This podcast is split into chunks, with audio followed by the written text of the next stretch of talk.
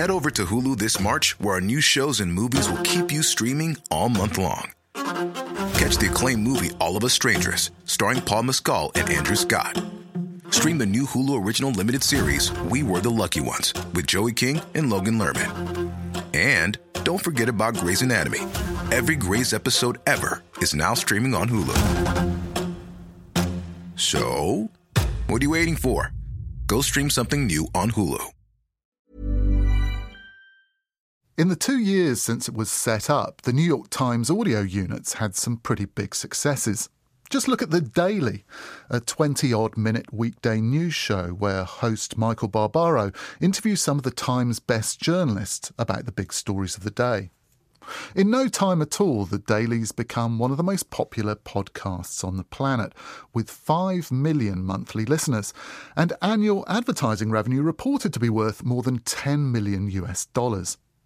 Meanwhile, the 10 part series Caliphate, which is a detailed look at ISIS and how it works, has been another big hit, with some critics already calling it one of the podcasts of the year. A few of you have also been recommending it to me too via email and Twitter.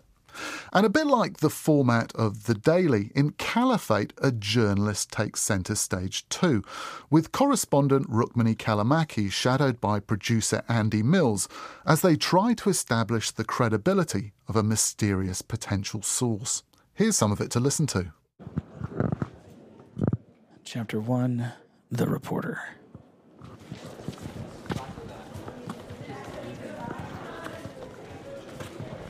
Hi, Dana. How you doing? Good. Hey, You got a moment? yeah, I'm just like, can you give me five? Will you be back there? I'll just uh, I'll just meet you in that room with your stuff.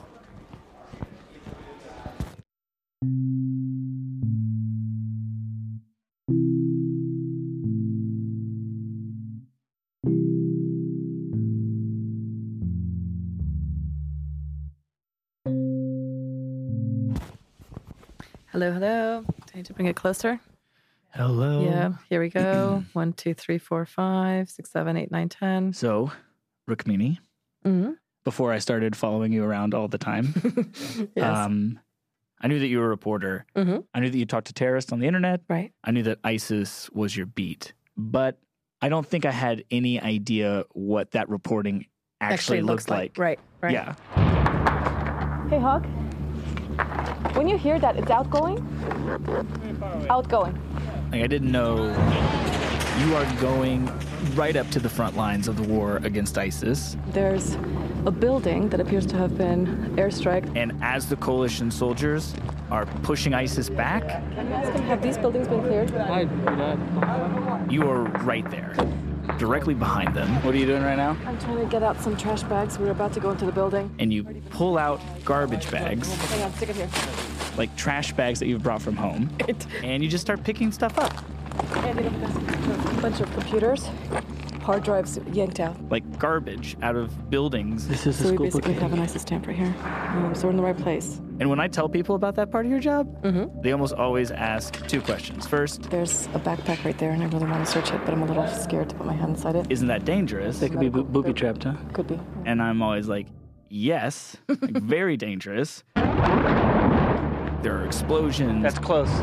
and gunfire Hey, smoke. You see this? and airstrikes. How many airstrikes have you heard so far? Three or four? Try like ten. And the other question they ask is, how is that worth it? Right. Like, what what do you say to that? So, look, every reporter that covers conflict and war knows that you have to be there. You have to be on the ground if you want to try to understand the story. And as for me, I'm trying to understand ISIS. And one thing I've learned is that if you're able to get to the buildings that they occupied right after they are liberated, and I mean right after, Rukmini, can you describe what you're doing? Well, we're in um in a room off the side of a church that ISIS had used as a base. I'm looking at a notebook here. you often can find the documents that they left behind. Look at this one. It's a little diary. It's like day by day. Th- these are not documents that are meant for publication. So look, this is where they slept. This is a prayer mat, and then over there, these are the rockets that they oh that they manufactured. Yeah. Imagine if you walked into my home right now, right? If you walked in right now, you would probably find my Bank of America statement.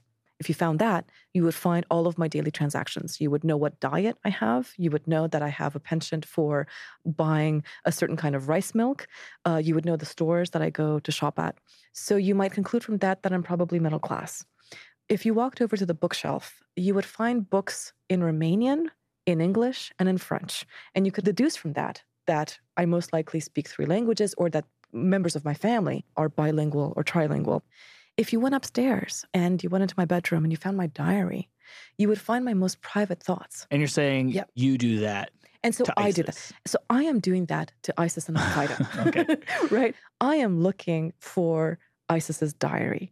I am looking for their internal correspondence, their receipts, their personal tiffs with coworkers, some of which end up getting sent to the equivalent of ISIS HR. Mhm. Um, the things they're struggling with, that they're writing letters back and forth about. And so the documents are generally what you are using Yeah.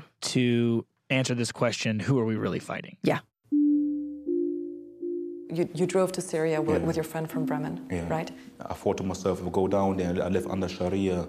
Of course, I'm a journalist, so I also want to talk to them. They said we need people who uh, are willing to give their life, especially in suicide mission. That's incredibly difficult, but I've been able to speak to around two dozen of them, both in prisons in Europe. What did he do before ISIS came here? And in jails in both Syria and Iraq. He worked four months with them as a mechanic. Those interviews have been crucial for me in understanding the general framework of how ISIS works and the motivations that push people to join them. But many of those interviews have also left me frustrated They tied him and put him, bent him over his chair, because and he chopped off his head. the overwhelming pattern is that they'll have witnessed an execution, they'll have witnessed a beheading, they'll have been present when a stoning took place. When you saw those things, did you feel sick to your stomach? Yeah. What was your reaction? I was shaky because I was shocked. But they never took part in it themselves it seems to me that many times along the way you said no. Yeah. They weren't getting suspicious of you yeah, at this they point? Were, they, were, they were all looking at me and were asking me, why are you here then? Over and over, this is the story they tell. When they did so, he said, I don't want to work with you anymore. So he, he quits. They were a cook, they were a driver, they were a translator. So, Bashir, do you want to tell me what really happened, or do you not want to be interviewed at all? They present themselves as having been witnesses to horror, but never having carried out the horror themselves. I've, I've lost interest because he's contradicted himself so many times that I just can't tell that anything he's saying is true. That's usually how it goes. Usually. The story told in Caliphate isn't all played out overseas either. With Islamic State's influence spreading, it can take place closer to home too. So, I don't usually scare easily, but in 2015, I get a phone call from the FBI. Are you uh, Ms. Rukmini Callimachi? Yes, I am. Uh, may I come to see you right now? I can be at your office in the next 20 minutes. And we went into a conference room not far from here, and um, the agent read a prepared statement. He said, You are the subject of a targeted threat from the Islamic State, and we can't tell you more.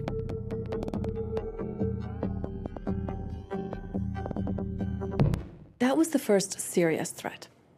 But it started to percolate, you know, somewhere that they were noticing what I was doing. Since then, I've seen how I've become a presence in their online chat rooms. They talk about my reporting, they dissect my tweets, they sometimes insult me and these insults if i can if i can just say so sometimes are pretty funny. I think they figured out that i'm sensitive about my weight so they sometimes call me oink meanie instead of rukmini it's oink meanie like pig. Fat machi. Oink meanie fat machi. I'm sorry to laugh. So, i'm laughing because i'm I, I mean there's something ironic about being fat shamed by isis you know? So um you know they'll, they'll make jabs about how i've put on a couple of pounds based on my latest you know tv appearance but then sometimes what they say is dead serious. So, for example, when I was in Mosul a couple of months ago, they started talking about how they were hoping that I would get killed in Mosul, just like the Kurdish journalist who was killed there at the same time uh, in the city. Hmm. Uh, but then let's see what are the others. Um, Do you have like a folder on your phone where you keep the threats? Is that what I'm looking at here? yeah, exactly.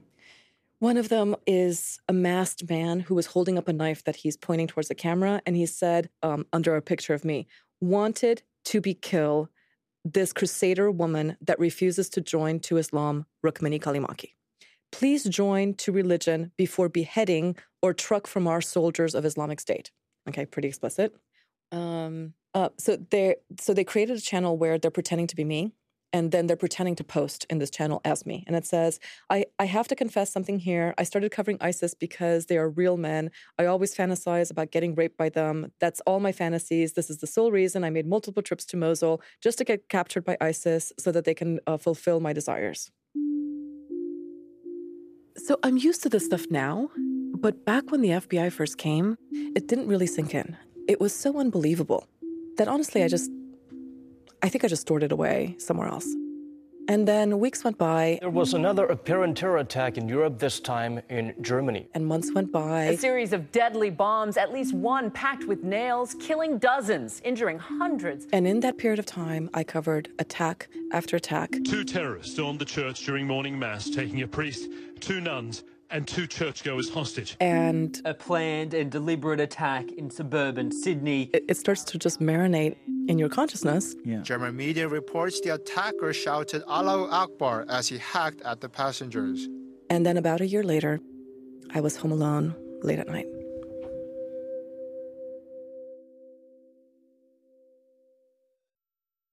So I'm home alone and I'm by myself because at this point in time my husband was working the overnight at his company. At 12:30, I think, at night, I'm getting ready to go to bed. I'm I'm actually under the covers uh, and I'm upstairs with my two dogs. And suddenly, my Rhodesian Ridgeback, which is a big dog, starts growling. The hair on his back is straight up. Immediately afterwards, I start hearing somebody ringing the doorbell downstairs and they're ringing continuously. So it's not like it's not like knock knock and then go away. It's like bzz, bzz, you know knock knock knock. I'm thinking to myself, what is this? You know, like like you know who who is this? What is this? So I get a hold of my my husband, who assures me that it's not him. At this point, I've turned off the lights in the second floor bedroom because I don't want the people who are outside to see where I am. So the dog is barking, the knocking is going on, and the doorbell is ringing and ringing and ringing. At this point, I'm so scared that like my hands are not even working. 911, where is your emergency? Uh, yes, ma'am. Uh, I- am sorry to bother you. I don't know if this is an emergency. So the FBI agent who had come to see me had told me that they had alerted the particular police precinct uh, where I lived. He said, if you ever have, you know, any issues, all you have to do is call 911. They have you on a list. We'd rather that you call um, rather than waiting for, you know, for something to happen. My name is Rukmini Callimachi, and I've had direct threats against me and my family. Ma'am, where's your emergency? But yeah. the operator who picked up must have thought I was crazy. Okay, so you're being the FBI is making threats against you, is what you're saying? No, I saw it. Did you see anyone?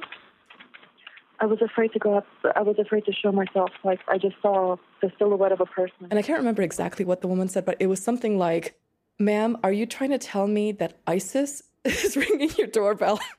Okay, I'll send an officer over to talk to you. Thank you so much, ma'am. Thank You're you. welcome. Bye bye. So she calls me back and she says, Ma'am, um, I, I'm calling to tell you that we've investigated, and it happens to be um, the, the water department. There's been a water main break on your street, and as a result of this, they're going house to house to tell the neighborhood that your toilet is not going to flush. What do you think the, the moral of that story is, though? What's the moral of that story? Like, why is it that that's the story you chose to tell me when I asked you if you've ever been afraid? I guess the story illustrates how I got ensnared into the very thing that ISIS is trying to do. Because in the end, the, the purpose of these acts of savagery and violence are to terrorize us. Mm. They're trying to scare us, right? They're trying to make themselves into boogeymen and live in our imagination. And that night, Yeah, they got you. they got me that night. Yeah. Some of chapter one of Caliphate called The Reporter. And that reporter, Rukmini Callimachi, and the show's producer, Andy Mills, spoke to me about the role of audio storytelling in journalism and why the New York Times first set up a dedicated audio unit about two years ago. The idea was that uh, the New York Times has these amazing stories that it's doing every single day, and more and more people are into podcasts. And I think there was a part of uh, of it that's just like very simple, where like a lot of other podcasts would essentially be building podcast episodes out of reporting that the New York Times had done, and it seemed that there's like a lot of great stories that are actually in our newspaper every day that would be great podcasts, that would be great stories for a person to listen to, but that that there was just a divide there, and so they they brought in a bunch of outsiders like myself, and we were tasked essentially with just trying to figure out like what should the New York Times sound like in this moment, especially in history uh, that we're living in in the United States. Like, what is it the New York Times should sound like? And we didn't exactly know what that was going to be. And and what you hear in Caliphate, um, some of that is is is the creation and, and the wisdom that we gained out of creating our kind of main ship podcast, which is the Daily. And in the Daily and in Caliphate, we are trying to tell the great stories of our time that the New York Times reporters are reporting on, but we're also doing this other thing where we're kind of pulling back the curtain a little bit on the reporting process, in part just because it's rather fascinating and they are kind of detective stories once you get down to it, but also in part because like I mean my soapbox is always that that we're living through a time when when a lot of people don't trust the media. There's a lot of talk in the US right now about the mainstream media and being careful what kind of uh, narrative they're trying to spin. And one way that you can just show trust is just to show your cards, to show your work, to say, like, look, here's what goes into that story that was in the newspaper today. And here's all the work and all the research and all the fact checking that went into us publishing that one sentence, Mhm. um, that one fact. Yeah. Uh, and we've we've kind of just been kind of building on that. We, we we every single day we try and do that about what's the big story of the day, and then with these bigger projects like Caliphate, we kind of say like what are the big stories of the year, and and, and dive into that. I'm wondering, Rukmini, how does making a podcast and having Andy there with recording equipment, does that change how you behave or how you can report in the field? Interestingly, I don't think it did. Um, I've I've worked with Andy. I've also worked with a couple of TV crews. When you have a camera, that is really disruptive because it's so obvious and people are aware of it and never forget that it's there. Andy, because of his his sweet nature, is already the kind of person that just melds with the surrounding, right? And so it's it just felt like I had a reporting partner uh, on this trip. And as somebody who usually goes on these trips alone, it was really wonderful to have somebody to be able to share it with.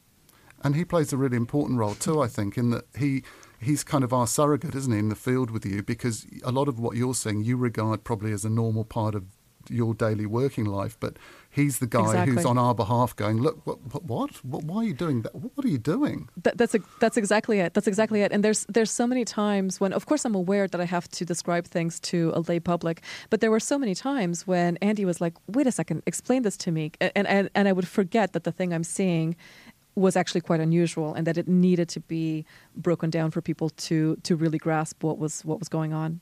This is a key thing that I've learned in my career is that you don't have to be the smartest person in the room when you're this when when you're doing this job. You can really like your your ignorance can be uh, helpful if you Mhm. just admit that you don't know what's going on, and and and um, the listener often appreciates it. And this is something that we actually got great feedback on at the Daily, and so we leaned into more and more with Caliphate, which is that people actually really respond well when they hear the sound of a journalist getting Hmm. in over their head, a journalist stumbling upon something that is genuinely confusing to them, and hearing a journalist say something like, I don't know what to do. Um, it goes back to the thing I was saying where like we we're living at a time when it's hard to know who to trust and sometimes you trust the person who will admit what they don't know. Th- this has been actually part of my learning curve as a journalist. When I was younger and just starting out in this profession, you would start to report a story and you would find a bunch of facts that lined up with whatever theory you started to pursue. And then you would have a couple of things, you know, that didn't line up. And when I was, you know, much younger in this profession, long before I joined the New York Times, I thought that the thing that I should do was to essentially ignore those things that that didn't line up with my theory and kind of cherry pick the narrative so that it, so that it was cohesive. And I've learned as I've come into my own in this profession that in fact I, I, think that you signal integrity to your listeners and to your readers by flagging what you don't know and what doesn't fit. What doesn't fit you know the the prevalent theory of of whatever it is that you're that you're reporting. And we really leaned into that in caliphate. It was scary at times. I mean to basically tell people we're not 100% sure that that this guy is telling the truth right but in fact readers really uh, listeners i should say responded really positively to that because I think that we were honest with them about what we know and what we don't know.